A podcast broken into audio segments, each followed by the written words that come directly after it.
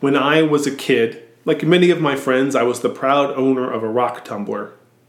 A rock tumbler allowed us to take a variety of rocks we found in, in the neighborhood and polish them to the point that the rocks were like gems. As a kid, all we needed were a few rocks from the neighbor's driveway, some polishing grit, and a little bit of patience.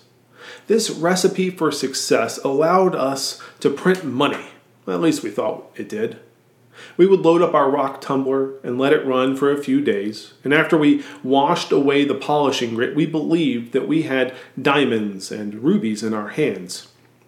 If only our parents had seen the potential in our childhood get rich quick scheme, maybe they could have retired early, and today I would be the founder and the CEO of Polished Rocks Incorporated, your one stop shop for fine polished driveway stones. There are few passages in our New Testament that pulls us in with rich metaphorical language like our reading today.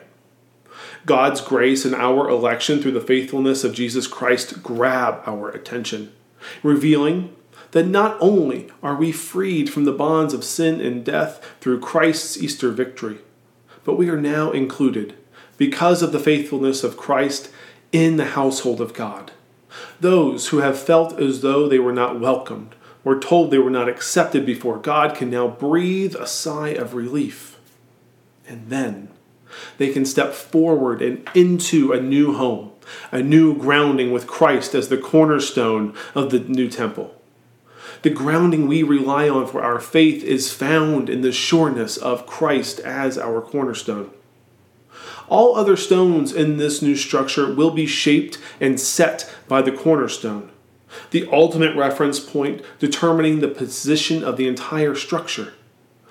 God chose Jesus Christ as our cornerstone, a living stone, a living hope for all of creation, the living Word of God. Christ, the living cornerstone, would be rejected. The psalmist and the prophet Isaiah foretold these events.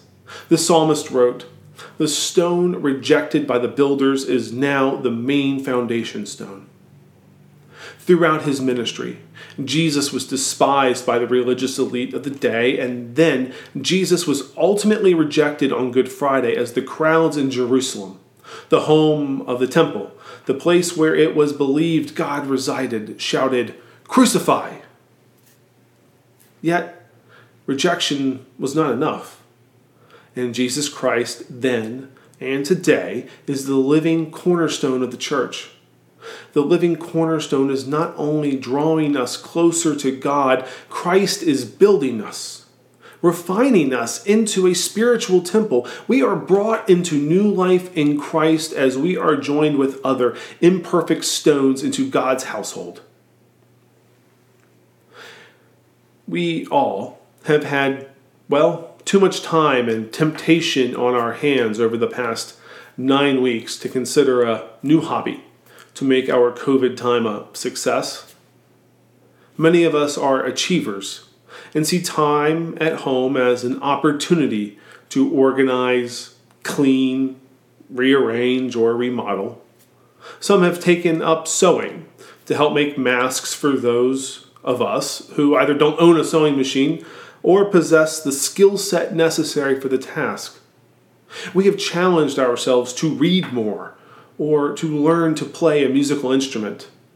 To the band, don't worry, I've been practicing. Even before COVID turned our world upside down, stillness was not applauded, and busyness was considered a sign of determination and grit. The same is true in the church. We fill our calendars with programming in the hopes that we, all by ourselves, can build up Christ's body for the transformation of the world. We do and we go, believing that if we just do and go enough, rather than residing in stillness, our faith will grow. We will become closer to God and more sanctified in the process. One of the things I learned using a rock tumbler is that it did not matter what I did after I put the rocks into the tumbler with the polishing grit.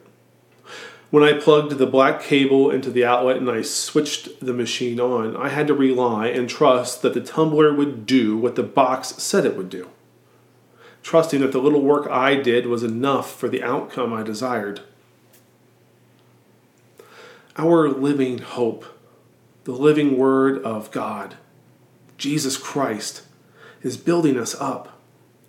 Jesus Christ has built you up and will continue building.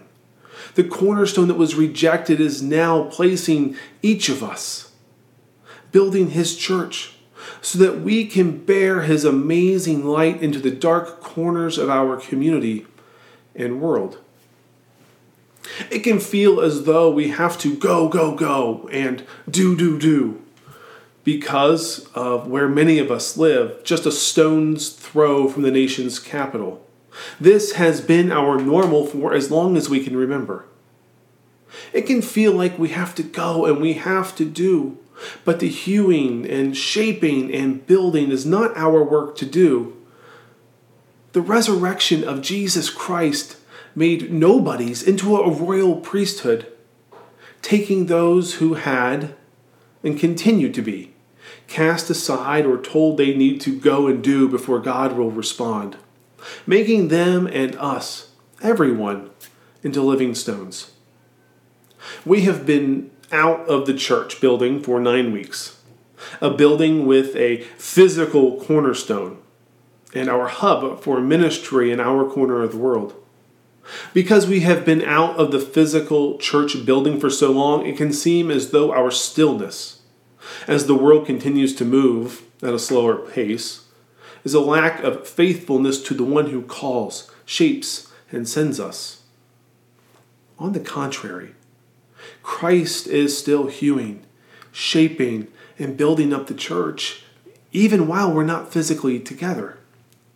The power of Christ's resurrection ensures that we are all, all of creation, are held together. We are grounded in His grace through the love of our Creator and the power of God's Spirit. All of this is God's doing. The salvation we receive by grace comes to us from Jesus Christ, the cornerstone, who is calling and building each of us so that we might we might bear the good news to all of the world that all may know of God's mercy. I offer it to you in the name of the Father, Son, and Holy Spirit. And all of God's people said, Amen.